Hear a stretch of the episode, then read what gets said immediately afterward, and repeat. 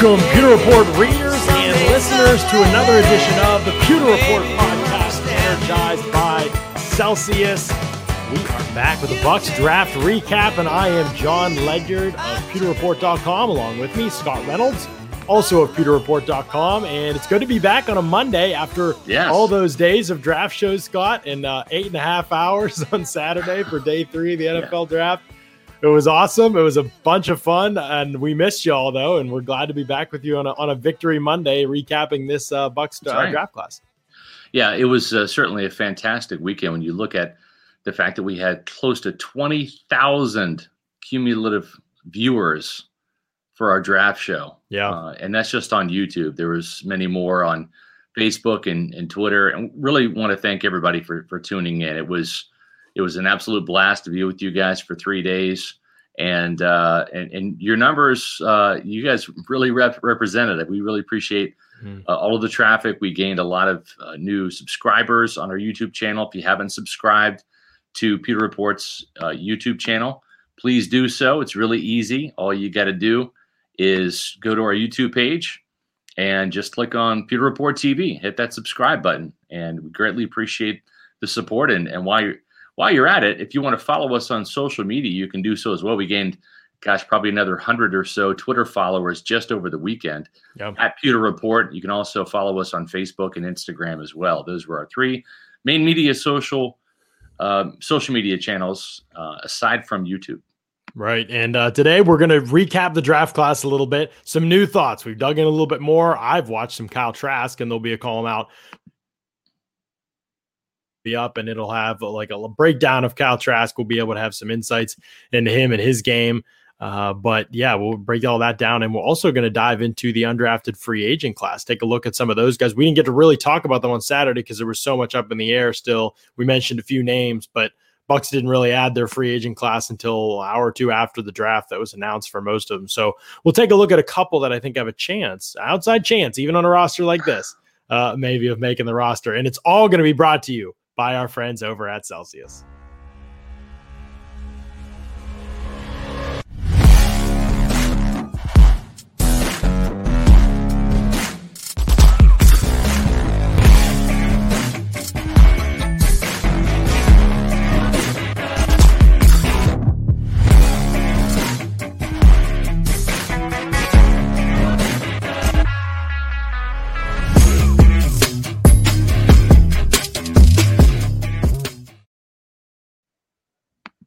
John, it's a Monday. You know what that means? Orange Celsius for me, my friend. I got my That's the way I sparkling watermelon today. Oh, you went with watermelon. Okay, Yeah. that's that's Ashley's favorite, And and uh, changing it up. it's a good flavor. Uh, not in my top five, but orange number one still and always. Uh, I love it because, and you know what? Here's the crazy thing. I, I've actually stopped drinking coffee. Not every day. I'll get a couple cups in during the week, but but uh, it's not the daily routine that it used to be. And I start my my mornings off with the Celsius now, and uh, just find that it's working better for me. At age 49 gives me that that jolt of energy. And the best part about it, John, no sugar crash. You know why? Because there's no preservatives, no sugar uh, in Celsius. And uh, if you want to find out where to find watermelon or orange or your favorite flavors, or if you don't have a favorite flavor yet, if you haven't tried it, go to Celsius.com, click on their store locator, type in your address, and all of those locations from convenience stores to health and nutrition stores to some of the, the bigger chains like Target, et cetera, they'll pop up around you and you can find out exactly where to try Celsius. Then once you like certain flavors, and you probably like them all, but if you have certain favorites, you can go to pewterreport.com when you're reading your Bucks news, check out those Celsius banners, click on them. They'll take you to Amazon where you can buy them in bulk and save a lot of money. Absolutely. It's uh I, I had to tell Matt the other day, one of their guys there, I was he was like, Tell us if you don't like any of the flavors, just let us know. And I was like, I will tell you, but I really haven't found one I don't like yet. So not blowing smoke there. There, That's true. there's some good stuff uh, for sure. All right, let's get to the super chats. We've already got one. William Butler, uh, four ninety nine super chat. William, we really appreciate that and appreciate all the super chats over this past weekend that y'all brought in. Uh, KJ Wright and Melvin Ingram, still Ingram still out there, fellas. Yeah, Justin Houston's still out there.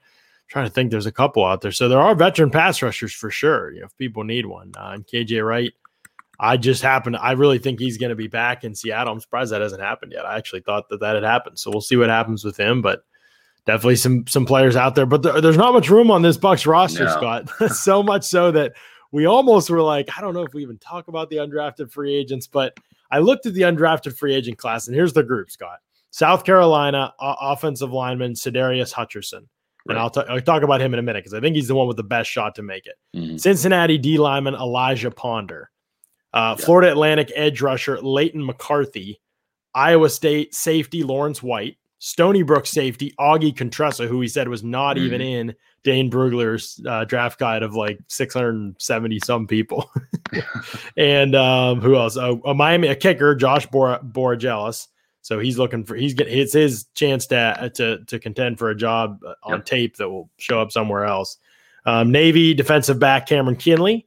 Mm-hmm. Uh, F- uh, Florida Atlantic, another Florida Atlantic, Flo- or no, maybe not. I don't know what that school even is. FAMU, what's that?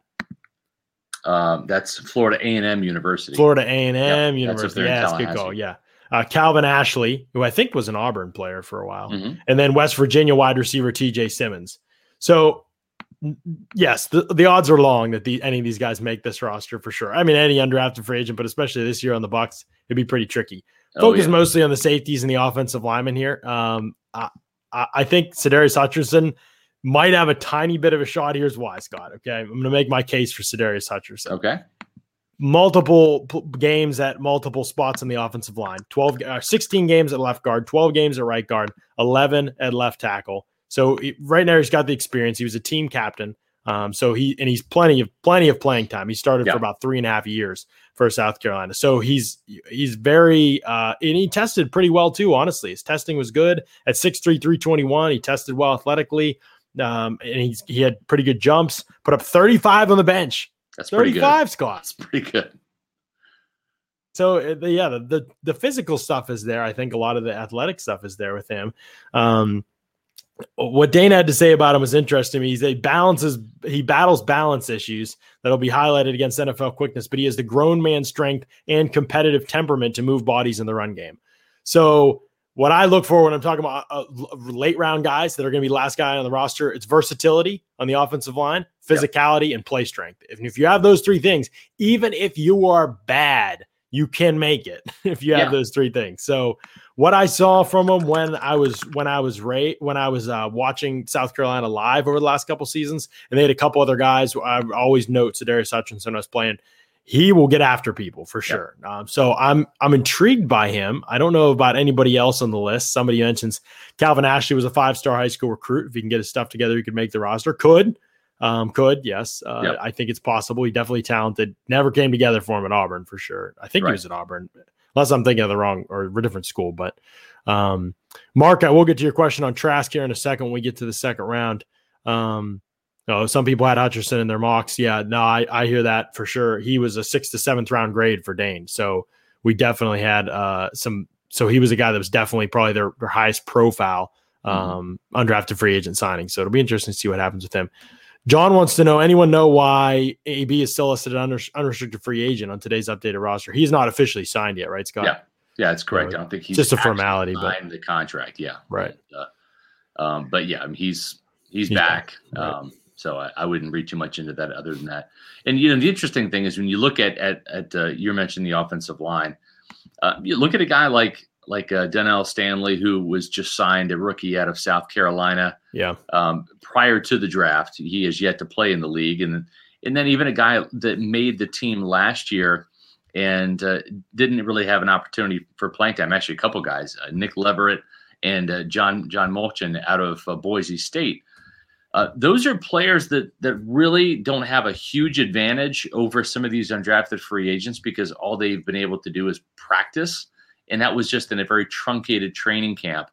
And let's not forget that that without a preseason, most of the Bucks' attention was getting ready for New Orleans in Week One. You had Tom Brady who needed a bunch of reps to get familiar with the offense, with his with his uh, pass catchers, and and so there was even fewer opportunities, fewer training camp reps for those players. Without a preseason, you can have some of these undrafted free agents come in at, at, a couple of positions. And trust me, the Buccaneers were not a popular destination for undrafted free agents because this roster's so loaded. We're talking about um, maybe some of these draft picks not making the team this year. Mhm. And so uh, it was tough for the Bucks to to sign a couple of these guys, but but there, there'll probably be one, maybe two spots uh, behind some of these veterans on the offensive line. They do need a backup center, whether whether that's going to be um, you know Robert Hainsey, whether that's going to be Donell Stanley. Probably Hainsey will, will get the the first uh, crack at it, and the benefit of the doubt being the third round pick. Mhm. But um, guys like like Leverett and and and Molchon, they're you know th- they've got a little bit of an advantage, but because they didn't have a preseason to play in and and get a bunch of, of live game reps, uh, some of these offensive linemen that are coming in might have a chance to uh, to steal a roster spot. Right. Yeah. No, it's a good point. I think that uh, especially that position group, and that's why Hutcherson stood out to me because I'm like, well, okay, you've got Stinnie Wells and and uh, Hainsey that are locked, but you know, beating out Molchon's not a crazy guess. Right. You know what I mean? That's not like a shot in the. So anyway, I think that there's a possibility that we could get there with with him on the offensive line, and he could be the one guy that, that makes. I don't see a possibility with anybody, and I will see him play. I haven't watched him. I just read up on him. It was kind of Yeah. like doing, and I was like, I don't know if any of these other guys can make it. Uh, it's going to be tough. This is a pretty good roster, obviously. All right, we got lots of questions coming in. Uh, William Butler wants to know Edelman to the Bucks. Didn't Edelman retire? Did something happen today? Yeah, but well, Brady made some comments. Yeah, Brady made made a comment about uh, you know that that Julian Edelman went the retiring route because he was too afraid to ask Bill Belichick uh, for his release so he could head to Tampa. I didn't even see that. I think it's just Brady clowning a little bit on social media, but uh, Edelman uh, not not a, a good fit here. Too old, too slow, too hurt, and also, they um, have like 15 receivers in yeah, just the, the depth is crazy. I mean, I mean, if they hadn't re-signed Antonio Brown or and or drafted Jaelon Darden, who this team is very very high on, they Right. traded up in the fourth round to get him. yeah. Uh, I just don't see any way, shape, or form that he is a Buccaneer unless it's like a mid-season thing where there's a rash of injuries and Tom calls him up and says, "Hey, bro, you know, I need you down Right. here." right. It's a mid-season injury replacement. That that I think is the only Yeah. way that happens. Right. Just like a emergency Yeah. desperation. We need Yes. somebody to have chemistry with Brady because like three guys have gone down with injuries. Yeah, exactly. it's- It'd be something like that. Yeah. Okay. Uh, Winterman's hope we answered uh, your uh, question pretty much. Who are the top nine on, on the O line? I think we've got probably eight set in stone, the starting five, and then Stinnie, Wells, and and Hainsey, uh, the third round pick. And then after that, I think it'll be a battle. Yeah, and that's where Hutcherson might have a chance to to Yeah. make that ninth O line spot count. Um, make sure I got to all of your questions. Setup upgrade, yes. I clearly see now that I'm live. I don't know what happened, but the lighting looked different before we went live. Now that we're live, the light needs to shift a little bit. But yeah, we're we're working on the setup upgrades. It's definitely it's coming along here. We are not necessarily known for our tech savviness, but we are growing. That's what You're we're all making about. strides, young Ledyard. strides. That's right. We're that's what we're all about on the Pewter Report podcast is growth. All right, let's talk about this draft class. Joe Tryon, first round pick, Bucks best bet, baby. Gonna keep talking about it. I know. I know. Might get obnoxious for some of y'all, but it's not easy to hit that 30 second pick, baby, especially in a year like this one. So we're excited about Joe Tryon coming to the box. What I saw when I watched on tape and I wrote it, you can go over to pewterreport.com and you can search and you can search Joe Tryon and you'll see sort of all of our recent articles on him. Actually, I think even if you go to our like pick tracker for the Bucks, Yeah. you'll see the articles on him under there, and you can kind of go ahead and, and read about Joe Tryon. You can read about his his little uh his kind of like skill set and what he needs to work on. There are details in his game that need to be polished, I think. Uh, but he is a very good athlete. He's very physical. He's long. He's got a lot of traits working for him. If he had to go to a full time role right away, I would feel a little bit hesitant. Given the fact that he does not, I feel a lot better about the pick given the situation that he's landing in. Scott, I think it could end up being really ideal for him in the end if he's able to clean up some of those details right now that are lacking. Yeah, I think so. You, I, I think you nailed it there. The one thing that I'll add about Tryon is this is a player that we were on pretty early. I want to say it was our second mock draft. We had him going to the Bucks in the second round, Levi Onwuzurike in the first. Then we got some intel like, nope, let's flip those guys. Um, Tryon's going to go before Onwuzurike, and and uh, and that was certainly the case. And and so this, you know, was a player that was it was easy to put in as our Bucks best bet, and uh, we didn't really have much of a debate, John, when we when Yeah. we put him in the mock at number thirty two. We we just felt really good about him coming to the Bucks, and did an article on um, Friday right before the draft Tale of the tape between he and Jason Pierre-Paul. So if you missed it, go back and and read that article, Tale of the tape. It it lists the production of Jason Pierre-Paul coming out of his one year at USF and essentially Tryon's one year as a full time starter at Washington. Jason Pierre-Paul had six and a half sacks. Tryon had eight. They're both six five. Jason Pierre-Paul came out of 270. This kid's at 260. Um, and then really, when you look at the three cone drill, it's identical 7.18 for both of those players. Mm-hmm. But then Tryon tested a little bit better physically and athletically than the Jason Pierre-Paul. And yeah. and uh, we'll see if he becomes half the player or if he matches Pierre-Paul's illustrious career with mm-hmm. two Super Bowls and and almost a handful of Pro Bowl appearances. But John, I think it's a very promising start uh, to to the handing off the, the future of the pass rushing uh, duties from Jason Pierre-Paul eventually to to Joe Tryon. And who yeah. knows, maybe maybe Pierre-Paul comes back for another year. He's 32 right now. He's had back-to-back off seasons with knee injuries, still playing at a very high level. Mm-hmm. But they were able to re-sign everybody this year, but I've been told that's not going to be the case in 2022. Mm-hmm, Some right. of these free agents to be, whether it's a Ronald Jones, a Leonard Fournette, a, a Jason Pierre-Paul, an Alex Cappa, uh, a Ryan Jensen, some of these guys are going to have to depart because mm-hmm. they're not going to have the cap room for everybody, especially with some of those other guys like like Carlton Davis coming up for a contract extension. He's going to be Chris. Godwin. Yeah. Mm-hmm. Yep. yep. So you're right. This was an important class in that way. In, in some regards, I mean, certainly you look at the Hainsey and Tryon picks that way. At least you look at those and you say, "Wow, if those guys could look like they're ready to be starters by the end of this season, yeah, oh man, that would be a huge step. Because even if Hainsey can take one of those spots and then right. Cappa leaves and Ryan Jensen comes back, or mm-hmm. or you draft a center or you get a cheaper center in free agency, that's you know I don't think it's the hardest position on the field to replace Scott." So yeah. I think those are it's pivotal that they get something developmentally wise out of those two players, especially because they decided to wait on the guard. I don't know right. where their guard rankings were. Okay, this class just isn't very good at guard. We're gonna you know, push it on down the road and see what happens at the end of the third round. But that's a lot of picks to wait to take that guard once you decide to take Cal Trask. Yeah, so I, I agree. And you know what? You look at the cornerback depth this this year on the, the depth chart Mm-hmm. Um, their first four are locked in, right? I mean, yes. you've got Carlton Davis, you've got Jamel Dean, you've got Sean Murphy Bunting, you have Ross Cockrell back, not just for one year, but for two years. Then you got Herb Miller, a young guy that's this team's really high on.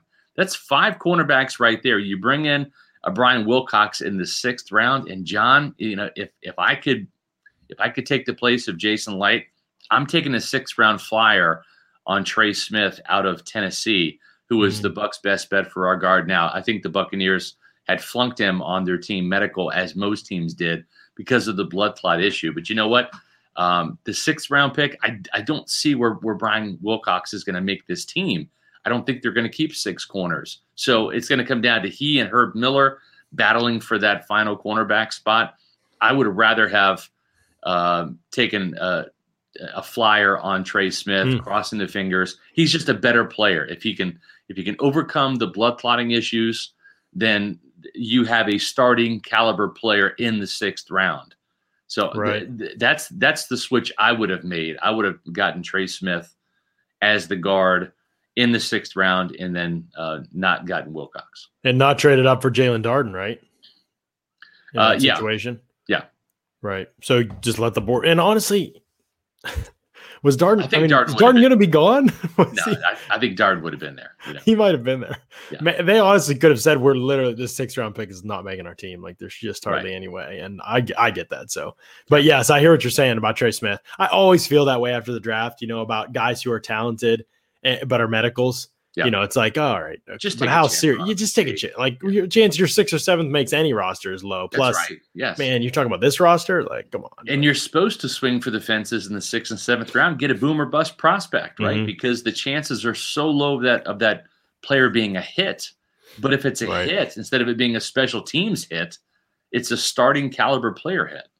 Right. Yep. Just I agree. I think that's a good point by you. And it's something you, you obviously in hindsight you look at and you say, hmm, but you're right. If they flunked him on the medicals, then maybe they just didn't have him on their board at all at that point in time. So um, it'll be it'll be fascinating to watch Trey Smith and what he does and all the teams that passed on him. Because remember, Trey Smith, there was a time where he was in every single first round mock. Oh Like, yeah, he was. I mean, he was that popular. Yes. So, um, and now we're at the point where that's that's not really happening. Yep. Uh, and and his stock really, you know, plummeted. Joshua back with the 499 super chats. We Thank you, appreciate it. The Joshua. testing comp is interesting. Has anyone looked at how the athletic testing may have moved over the years? Seems like guys are more athletic now. They are more athletic now because Mm-hmm. of the training. Prepares them way better than it did before for these exercises specifically that that they get tested on. So right. so the results are going to probably continue to get better and better. Uh, and John, you know what? The the testing is is now is not a college thing; it's a high school thing. You have Yes. these guys that, that that are that are in unreal weight programs in high school because they go to these camps, they go to these rivals camps and all these, and and they're getting tested there. They're like little mini combines for college Mhm. coming out of high school. And so the process starts there. So you're getting players that are entering college now that are more college ready than they've ever been. And so they're coming in a little bit ahead of where they were, say, five, ten years ago athletically. And and then, you know, if they're coming in as C's rather than D's, well, when they make that that jump with the college training, they're going from C to B or C to A rather than from D to C or D to B. And that's why I think you're seeing uh, more athletic guys and not just the skill positions, but even offense and defensive linemen heading into the draft because of what we're seeing the trickle down effect, not just in the college ranks, but in the high school ranks. hmm Yeah, that's true. It it starts a lot earlier these days than it used to, and so that's that's one hiccup maybe in the comparisons of athletic testing. uh, But I know people have asked about Chandler Jones, and he's not one of the comparisons that comes up for Joe Tryon when you look at mockdraftable.com. Yeah. You know, we looked at some of those. Robert Quinn was one of them athletically. Uh, Uh, size wise, I definitely do not see that on tape. You know, so sometimes these aren't really clear pictures of who the player is, but but some of them are. You know, we we said there's definitely some Sean Merriman to Joe Tryon at Yeah. if he if he reaches his peak. But right now there's all this wasted movement that Yeah. kind of just totally neuters his speed to power. That's going to be his game if he can cultivate that. I mean, he's not Right. going to be a speed bend guy. He could do it on occasion. If he beats a tackle out of his stance, he can win the edge, but he's got enough quickness he can threaten up the edge and then cross the face of a tackle with Tryon inside counters and power moves should be his game as he Right. develops. Is it going to happen all the time? You know, no, but uh, I think that that's where he's bread and butter will be if he fully develops, cuts out the wasted movement, uh, all things like that. So let's jump over to Cal Trask, round two, pick 64. You and I had, you know, kind of as we were getting closer and closer to this pick, we were looking at the board, and then Creed Humphrey went off the board in front of him, and we were like, I think it's going to be a quarterback. And and it just looked like the board didn't have much that the Bucks would be crazy about. I think what Josh Myers and Creed Humphrey went like four picks ahead of the Bucks, like those four pick the center options, Yep. and maybe that impacted things in terms of them deciding to wait for Hainsey. Uh, it certainly didn't fall for them. I would say you could have been more aggressive in the second, maybe, but I I understand where they're coming from too. It sure seemed like listening to, to Jason Licht, and obviously they make it sound like whatever after the fact, but it sure seemed like they had their eye on Cal Trask the whole time, even even in the first round, so much as to say at least that he was atop their board, obviously a quarterback because he was the next quarterback taken. But they got him all the way down at 64. Glad they didn't use the first on him. yes. That would have that would have we would have a different tone on this podcast if that had happened. I think at 64 with a couple top centers off the board in front of you, I wasn't loving what was there to be honest with you. I mean, I know we talked Yeah. about corners, but here's one thing I was thinking about. One of the guys I was talking about on the show was Ifeatu Melifonwu. But Right. then after the show, I was thinking about this on the drive home, Scott. Ifeatu Melifonwu would have had to have started as the fifth corner, and I don't know how he would do on special teams. And that kind of brought me to a point that I hadn't even considered that much, and that was on me when thinking about this draft class. The Bucks, if they were going to take players at almost every position outside of edge defender because they needed a true a number three guy, Right. they really had to be able to play special teams right away Yeah. this season. Yes. They literally have holes. Like they don't even Right. have people to play in those roles. And if Ifeatu Melifonwu could be a great corner project, but if he can't play special teams and that's not a desire, you didn't get that feeling watching him, uh, like whatever it is, then you can't draft him like that. I know that sounds ridiculous to people, but it sounds ridiculous because you've never seen a roster like this one going into the draft. Like it was that they they couldn't do it. I mean, Ross Cockrell's not going to be that kind of special team player for you. right. So you have your top three corners, and then you need that fifth corner. You look at Ryan Ryan Smith; he didn't even see the field like at all on defense. He's just a special teams guy. So that's what right. they do in that fifth spot on special teams matters more than whether they're a good corner. And I think that's why they felt like they couldn't really take somebody unless it was like a player in the first round that they felt like was going to bump somebody out of their lineup completely. Yeah, exactly. They really didn't feel like they could take a corner. And that's why we had as our second or I should say, our our late Bucks best bet, Avery Williams from Boise State. That that young, undersized cornerback. They went to the Falcons, much to my chagrin, but he's strictly a special teams corner. He's not really uh, a fit, certainly in Tampa Bay's defense, being five foot eight. But but that was kind of the thinking there. So you know, I, I think that that um, there really, when you look at at what we talked about in terms of of the players that were, that have a chance of seeing the field early on, it was either going to be uh, outside linebacker, a, a pass rusher, an edge rusher, yeah, running running back, which they didn't pick at all, or offensive line. And and in the first three picks, they picked an interior offensive line, as we kind of forecasted. It wasn't the right, uh, wasn't the guy that was on our radar.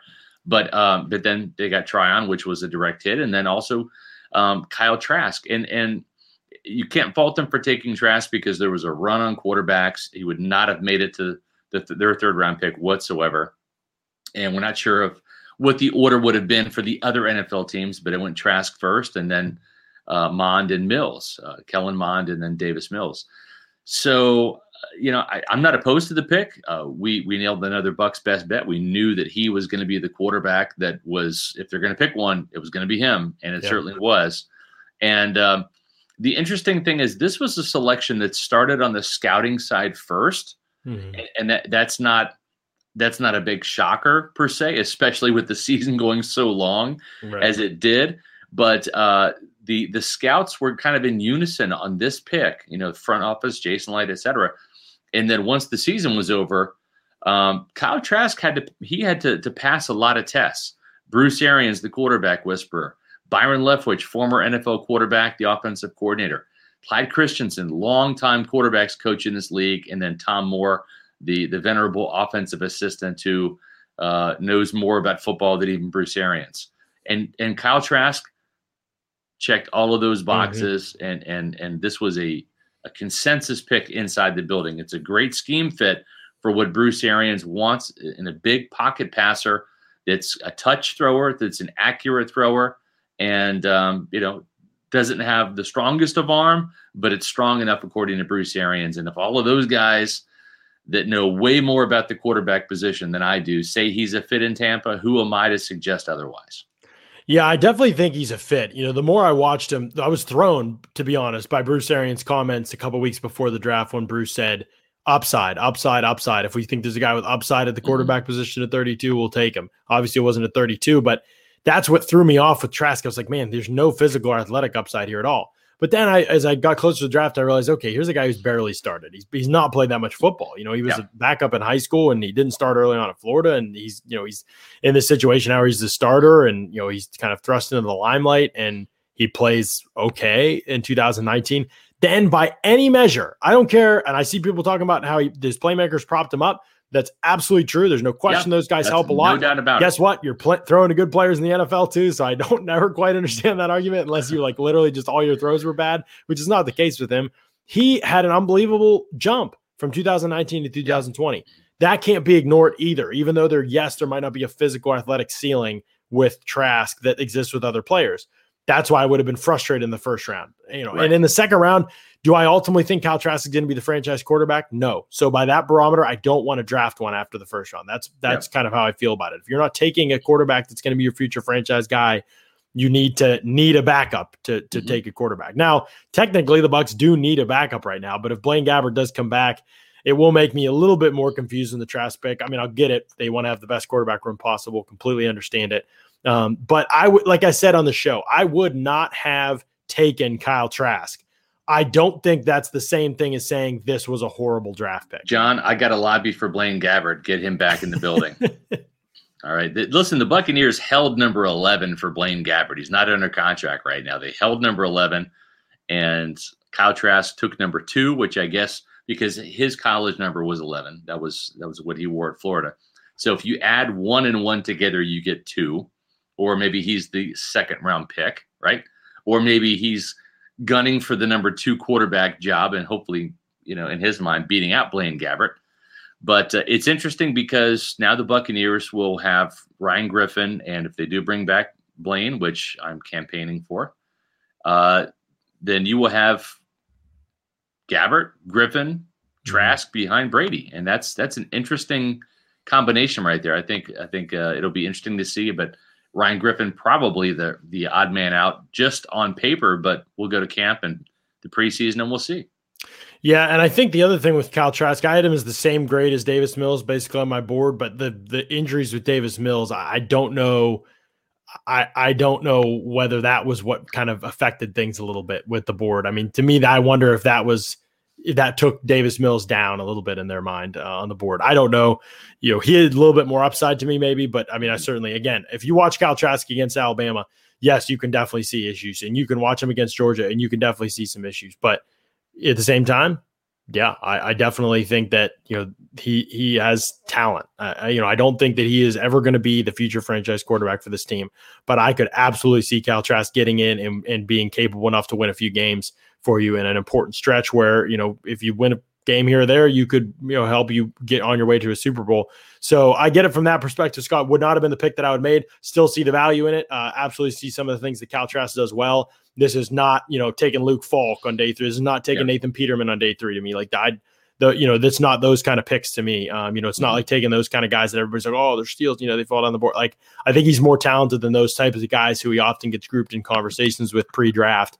And the Bucks took him so took him you know higher, and I think that ultimately he has a little bit more potential than those guys. So we'll see about the franchise quarterback thing, though. That's where yeah. I kind of get. I don't well, know if I see that to answer this question here from Hans Pennyloaf, Brady had backups for 20 years. Why hasn't one of those guys learned from him and become great? Well, I mean, first of all, if you're a backup quarterback and you're, you're drafted not in the first round, I mean, you're looking at guys like Jacoby Brissett, Matt Cassel. Yeah, your um, chances are pretty low. Yeah, uh, Jimmy Garoppolo, right? Th- those are some guys. Ryan Mallett, um, Jarrett Stidham. So first of all, it starts with the talent. Are they talented enough to become uh, elite starting quarterbacks, great quarterbacks? The answer, at least to this point, is no. Mm-hmm. And then the other thing is, is, is I, I think that that with regards to Brady, and we've heard this now. We had Mark Schofield on uh, during the draft show. I, have heard this just from some sources that I have that that are you know in and around the Patriots, uh, you know, situation that Brady felt a little threatened. That was a little bit of a, of a chip on his shoulder, very much like Aaron Rodgers wasn't really thrilled with with Jordan Love getting drafted in the first round in Green Bay. Now the Patriots didn't draft another quarterback in the first round, but Jimmy Garoppolo was a second round pick. And the relationship between Brady and Garoppolo was a little frosty. Brady's a, a competitor. Why why would he want to groom somebody that might ultimately replace him? And I think that was his mindset back then when Brady was still in his prime. And I'm not saying that Brady's not in his prime. I mean, listen, Super Bowl MVP, 40 touchdowns. He should have been in the Pro Bowl this year over Kyler Murray. But what what I'm alluding to is the fact that that Brady didn't know how long he wanted to play back then when Garoppolo was drafted. Now mm-hmm. he knows that the end is near and yeah that that when the end comes, it'll be at Brady's choosing. Not that the Buccaneers are going to get rid of him, or or even like the Patriots, you know, ultimately parted ways with him by letting him leave in free agency. Mm-hmm. So I, I, think that that there will be a little bit more mentoring with Kyle Trask than there was with any Patriots quarterback in the future in the past, because Trask is the future and Brady is is the present.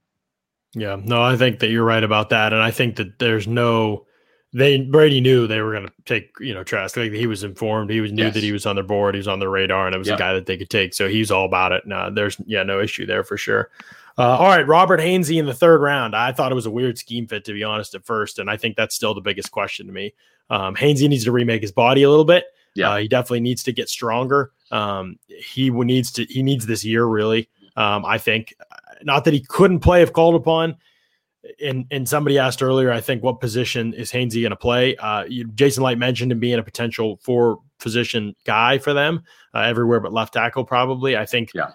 I would be surprised if we see him in right tackle in a game, as you know, unless it's a desperation situation. I think, I think he's going to be Josh Wells there. If Right. there's if something There's happens to an. Tristan Wirfs, yeah, you'd Yeah. see Wells there first. right, and you might honestly see Cappa outside before you see before you see uh, Robert Hainsey. Now, I think Hainsey has real potential because he is a good athlete and he gets after people. Smart, tough, very physical. I mean, if you watch him on tape, he has to finish every single play. Like he just chases guys all over the place so that he can get one last hit on him. Um, so he's the right mentality, but he needs work. Yeah, I think he needs some work and he needs some time. Um, I- don't mind the pick because this year you can take a guy that you think has good development, but it's going to test him, right? Like, I mean, they got Yeah. Alex Cappa from a very raw spot to being a really good starter this past year, and they've done that with a couple guys now. They've gotten Donovan Smith better every single Yeah. year, and so I'm not counting him out for sure. You know, Bucks Right. have done a good job with this. Uh, you know, I think that it's Well- going to take some time for Hainsey. It's interesting because right, we always sit there and say offensive linemen aren't the sexiest of picks, right? Yeah, Uh, sometimes they're sexy. Tristan Wirfs was sexy last year. Like, that's true.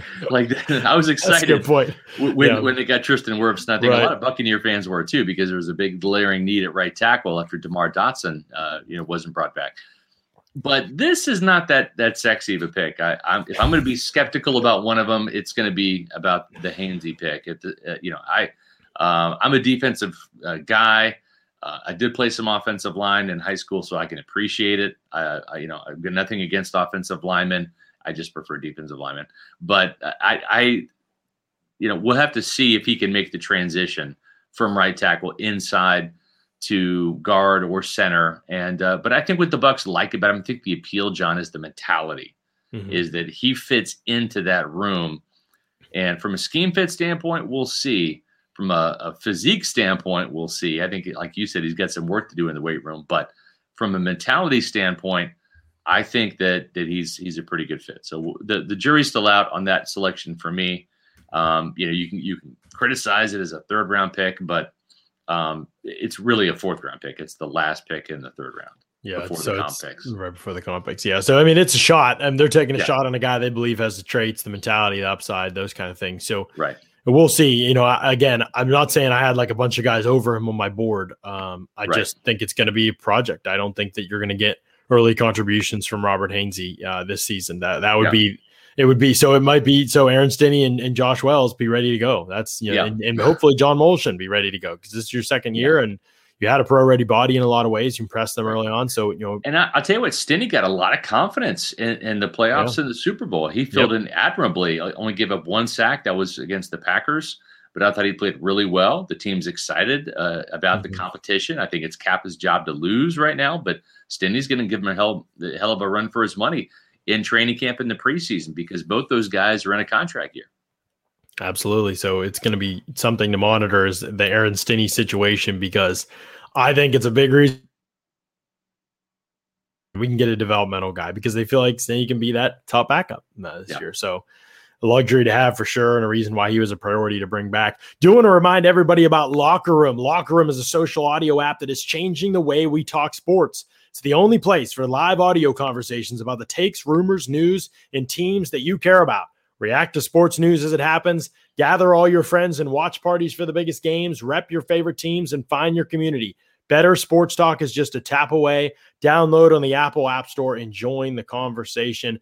Josh Allen and I will be doing a, locker room uh, this week, uh, talking about the Bucks draft a little bit, going in depth on some of this stuff, getting into the nitty gritty a little bit, uh, maybe even peek ahead to 2022 and give you some names uh, to think about for the Bucks at a couple key positions. But yeah, it will be fun to be on there. So if you have the ability, download Locker Room and follow Pewter Report on there. We have lots of really good, fun conversations. You can jump in, ask questions. I know a lot of people in the chat here jump into those. We had a great Q and A right before the draft, like that right before the first round. While I was driving to Scott's house for the show, we had like an hour long uh, uh, locker room, so it was good stuff. Uh, so download locker room, follow Pewter Report, and let's have some fun. This week we'll definitely be on. I think tomorrow night uh, should be on for one. Um, all right, let's talk about Jaelon Darden. Traded up in the fourth. Yeah. Gave up that sixth round pick to go get Jaelon Darden, diminutive wide receiver from North North Texas, uh, who is gonna be the return guy. I mean, that is. Yeah. I thought about this the other day, Scott, and I said you have five receivers that are locked onto this team: Chris Godwin, Right. Antonio Brown, uh, Mike Evans, Scotty Miller, and Tyler Johnson are not going anywhere. Those guys are on the roster. So if you're going to be the sixth guy and they're only keeping six, if if they're only keeping six, he has to win the return job. And I'm not saying, I'm definitely not saying that Jaelon Darden won't win the return job or anything like that. I'm just saying you traded up in the fourth round for a guy that needs to win the return job to make the roster.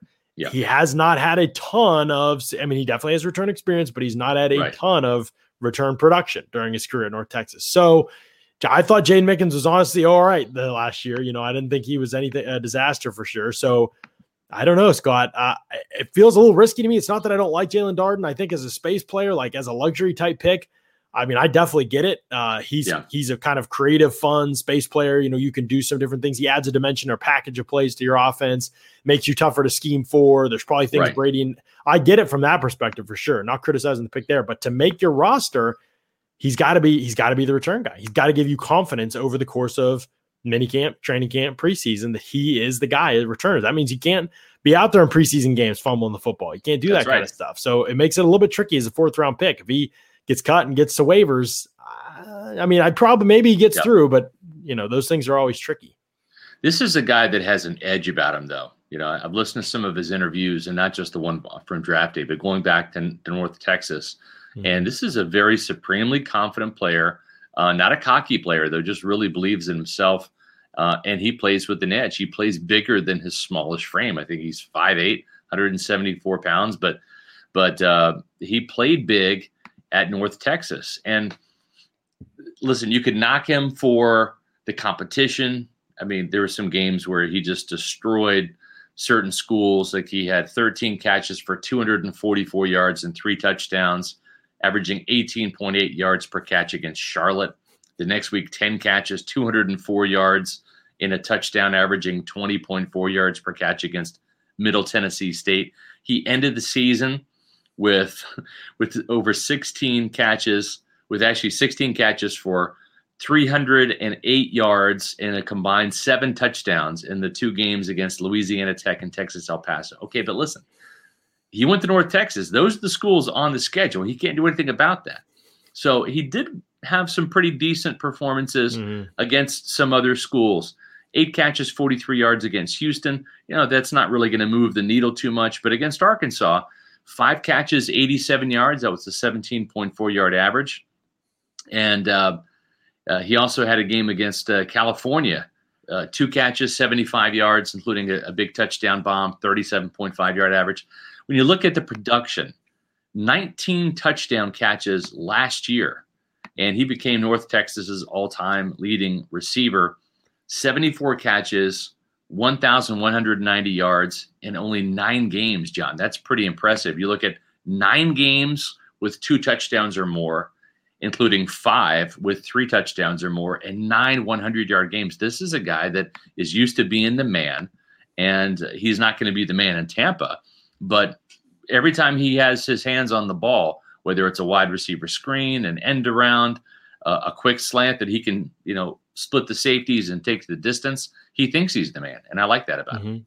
Yeah, for sure. I, I I am like I said, I'd love to see the offensive packages. I like the fact that they're aiming for creativity. The Bucks have, you know, have not been necessarily known for creativity yeah. in their offense, but toward the end of the year, you saw that start to evolve. You know, the screen game, lots of different things were happening. I remember the Packers yeah. game, a couple of the orbit motions with Scotty Miller, and then their return motion, and they're you know mm-hmm. throwing it backside to Gronk. And so that intrigues me because yeah. when you get players that are good in space with the ball in their hands, it's definitely something the Bucks. It's right. not what they typically have prioritized in their receiver group. Their receiver Buccaneer room, Bruce I, I don't think he's Dexter Jackson Volume 2.0. Dexter Jackson, not not the Super Bowl MVP, free right. safety. We're talking about the Appalachian State yes, I remember. second round pick. Mm. Uh, I, I think the biggest thing is is this guy has toughness and an edge about him. Um, you could say Dexter Jackson lacked a lot of uh, intestinal fortitude. I'll leave it at that.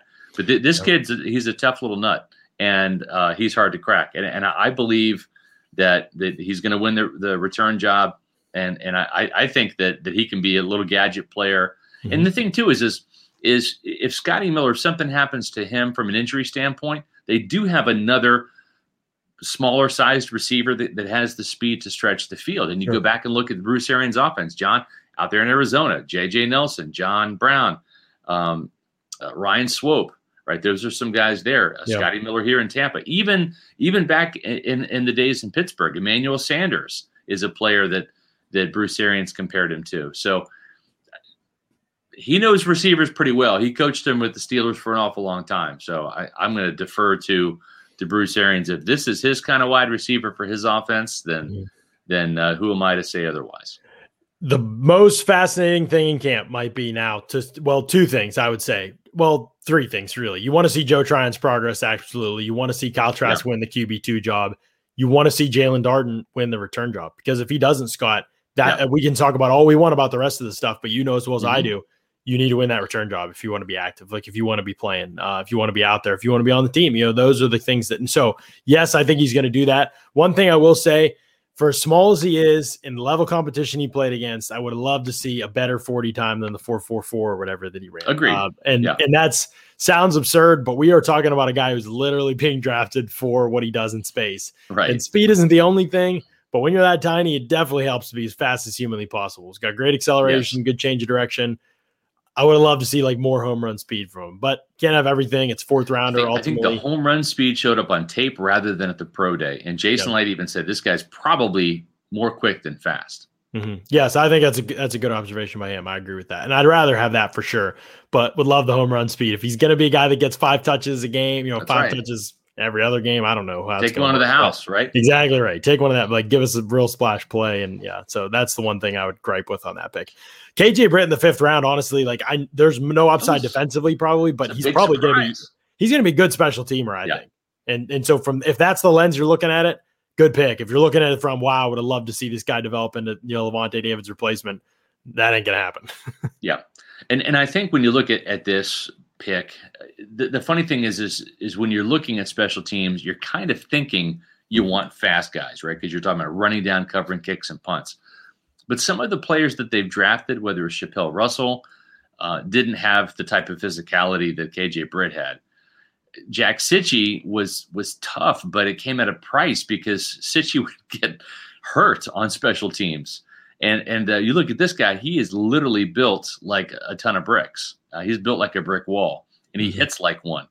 Uh, I think that he is he is a Devin White clone without that sideline to sideline speed, but he has got the same type of mentality that Devin White does. And what I mean by that too is is he's better going north than he is south. His his pass coverage is is not as strong a suit, but he's a pretty decent blitzer and he's a very good run stuffer. He's more of a throwback thumper type, which which kind of caused you and I to be surprised by the pick, John. But But yes, but when you look at it, they wanted a very physical player. This guy is an alpha, and uh, they're going to give him a shot to to win a roster spot on special teams. And I don't think that he's that he's that far removed from Kevin Minter. Kevin Minter is not the fastest linebacker, Mhm. but he's very smart. He's a physical player, and but Kevin Minter is 31, and and I think that this is probably his last year in Tampa. There's still a chance that Britt can make this team if he picks up the defense well and shows that he can command the huddle and do some of the things from a middle linebacker standpoint in the preseason. They this team might look at him as not a an heir apparent to to Lavonte David, but maybe an, an heir apparent to Kevin Minter next year on the roster, where he's maybe that number four guy this year. Maybe he moves up to number three next year. Absolutely. I think that's exactly what the the that's the ceiling for him, like is being their number three. Um, again, I think you might always be more yes, exposed. that's a in great comp right Oh, there. Mason Foster is. It's Yeah, a good comp that's, for him. That's I think it's a really good comp. But. Mason Foster was asked to start for years, right? Yes, because That's- of the lack of talent in Tampa. Yes, yes, but but to his Yeah. credit, he was a savvy player. He made some plays. He was Right. tough. You know, he did have some physical limitations, but Sure. But he, he was, a always among the league leaders starter. in tackles, Yeah, right? Wasn't yeah. he? It was always like, wow, Mason Foster. I can't believe the Bucks are getting rid of Mason Foster. He's so many tackles. Yeah. But yeah, well, no, hey, I I mean, John, saying. John, here's the thing: if you meet the running back in the hole, you have an opportunity to make a tackle, right? Mhm. And if you're an inside linebacker in a three-four scheme, you're looking at A or B gap. I mean, if you can get to the hole, you've got a chance to make a tackle. And I think that's where where Britt's strength Yeah. is is is there. But Todd Bowles also playing a lot of you know nickel defense, where those two linebackers have to drop in pass Mhm. coverage a lot.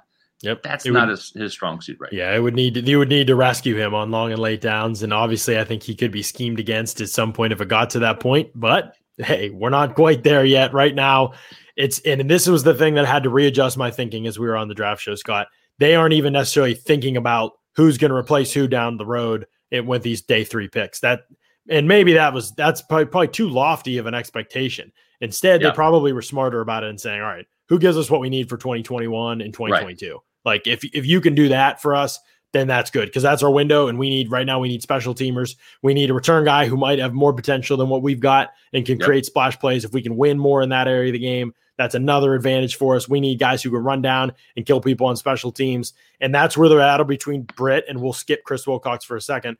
Britt yep. And uh and Grant Stuard happens, right? Like right. that whether we think it's a fair fight or not, because they're very different size wise. Stuard is a very small linebacker. Britt is kind of this yes. monster linebacker.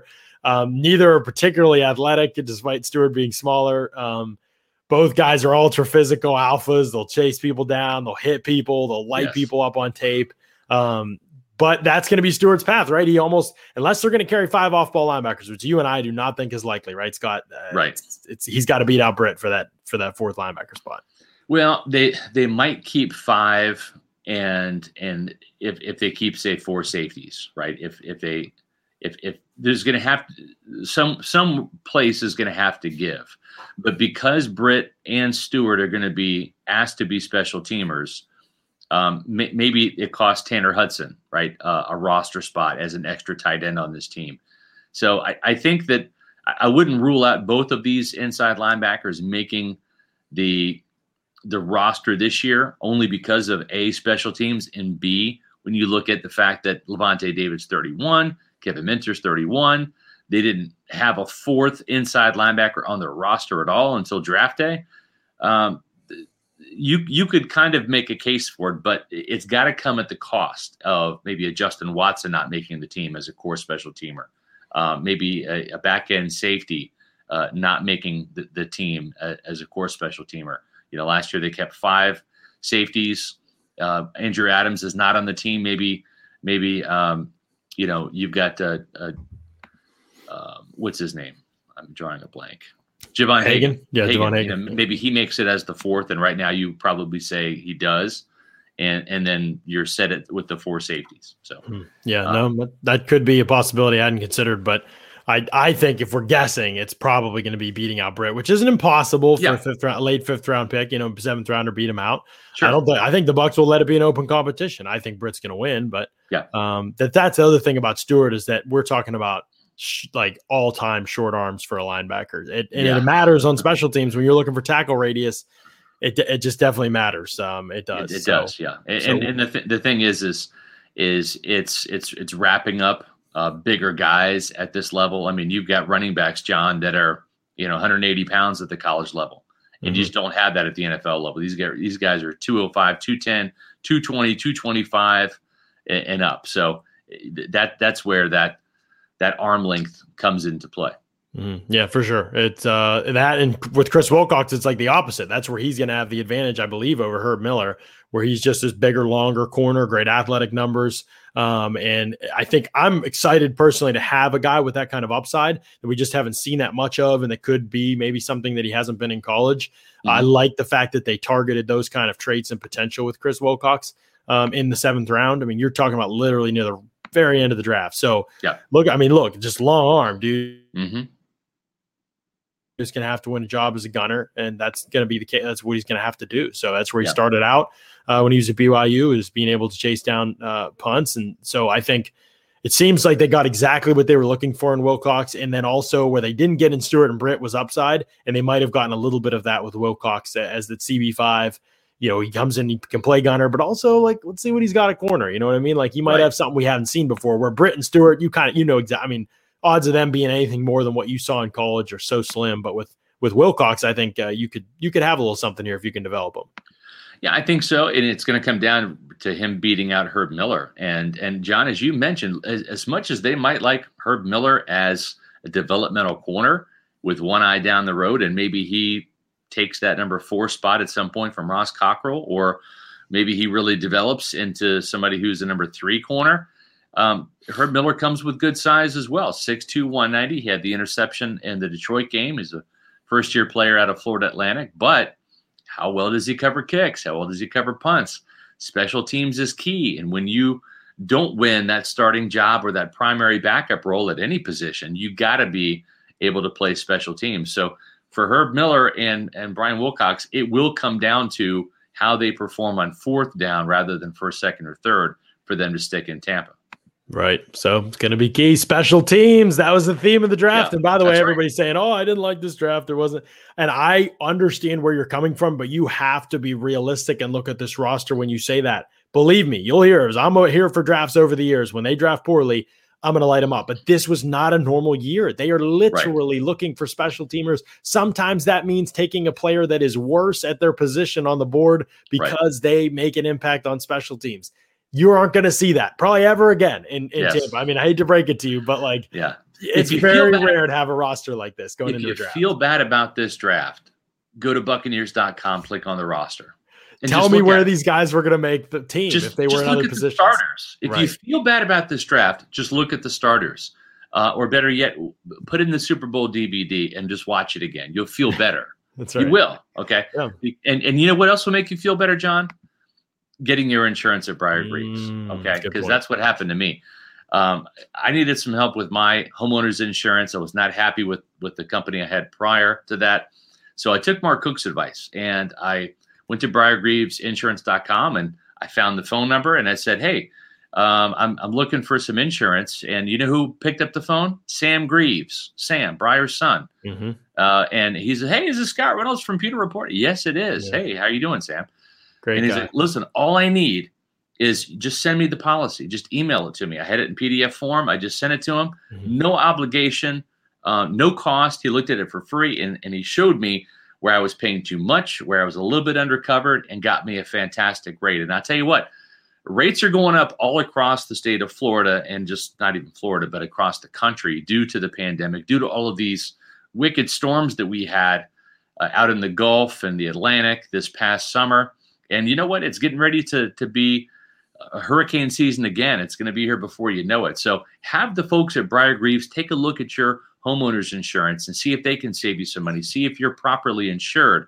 And not just homeowners insurance, folks. If you have a business, they provide commercial insurance.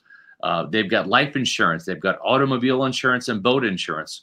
All can be found at one place, BriarGreavesInsurance.com. Visit them on the website. Just click the the uh, the the Briar Greaves banners on pewterreport.com. Quick and easy. It'll take you right there. Or you can give them a call, 813 876 4166. That's 813 876 4166. Briar Greaves Insurance.com. All right, Scott, what do we got coming up this week? We got to cont- we're continue to talk about uh, the offseason and the outlook for the offseason with the Bucks. Yep. It is kind of yeah, go ahead. We, we, I'm still trying to get Jimmy Lake. We're, we're still trying to figure out. Uh, he, he's on the West Coast, obviously, with the uh, University of Washington, but he's the Washington Huskies coach. And I'm trying to get him on to offer some first uh, hand perspective of Joe Tryon, the Bucks' yeah. Uh, first pick. Um, we had Greg Cosell on prior to the draft, John. We should probably have him on again. As Alpha Lobo points out, uh, he loves Tryon and Darden and Britt. Those are some of his favorite players. I didn't I'd even know that get, about Darden and Britt. I'd love to get Greg's perspective on those players from his uh, su- superior scouting perspective. Yeah. And uh, you know, if you missed our our draft uh, three day draft show, we had Brandon Thorn on. He was pretty high on Robert Hainsey. So we've had some great guests. Mm-hmm. Uh, we've had Warren Sapp. We've had Cameron Brate. We had Scotty Miller live at the mill for our, the Pewter Report podcast. We'll have a couple more Buccaneer players also lined up this this spring, as well as Bruce Arians. We're going to get Bruce Arians on. His son Jake will also be on at some point in time. So we do have some guests lined up. We're I think about uh, two weeks away from the Bucks rookie minicamp, and we'll be out there live and offering some coverage of, of that. Didn't have a chance to do that last year, so it'll be fun to see these these draft picks. Uh, you know what else is fun too, John is is going over to our friends at SimBull oh, and oh, yes. and creating an account and when you do that, if you go to www.simbull.app backslash Pewter Report, they're going to give you $10 as a deposit bonus when you sign up through Pewter Report. So it's a fantastic way to to get involved in fantasy. There's a lot of day traders out there, and you know what? SimBull is the stock market for sports that allows you to trade sports teams like stocks and earn cash payouts when your team wins. SimBull's blended sports and the stock market to offer a new way to invest in and profit off your your your favorite teams. It's a special, unique way. There's nobody else out there doing this, and that's what makes SimBull so unique. Use your sports knowledge to buy low, sell high, earn cash payouts when your teams win. Join the almost 3,000 early adopters who have started to invest in their favorite teams. I'm one of them. The stock market for sports just a tap away. Create a free account in seconds and start profiting from your sports knowledge. Great stuff from SimBull. All right, Scott, we'll be back tomorrow, 4 p.m. Eastern, and every day this week, Wednesday and Thursday at least at 4 p.m. Eastern, bringing you more on the Bucs, bringing you some great guests and insight from other people and perspectives from around the league and other media on this Bucs draft class and how they project out for this season. And as the summer goes on, we'll take an in-depth look at this roster. We're going to do some fun, creative, cool things with this show. Yes. But we're also going to be looking at the league as a whole, trying to rank position groups and get discussion going and things like that. So got some fun things planned for the summer for sure, and and plenty of great guests coming on the Pewter Report podcast. So for everybody that jumped in the chat and listened to the Bucs draft recap, we appreciate y'all. Thank y'all for the super chats, and we'll catch you again next time on another edition of the Pewter Report podcast. Out. Out.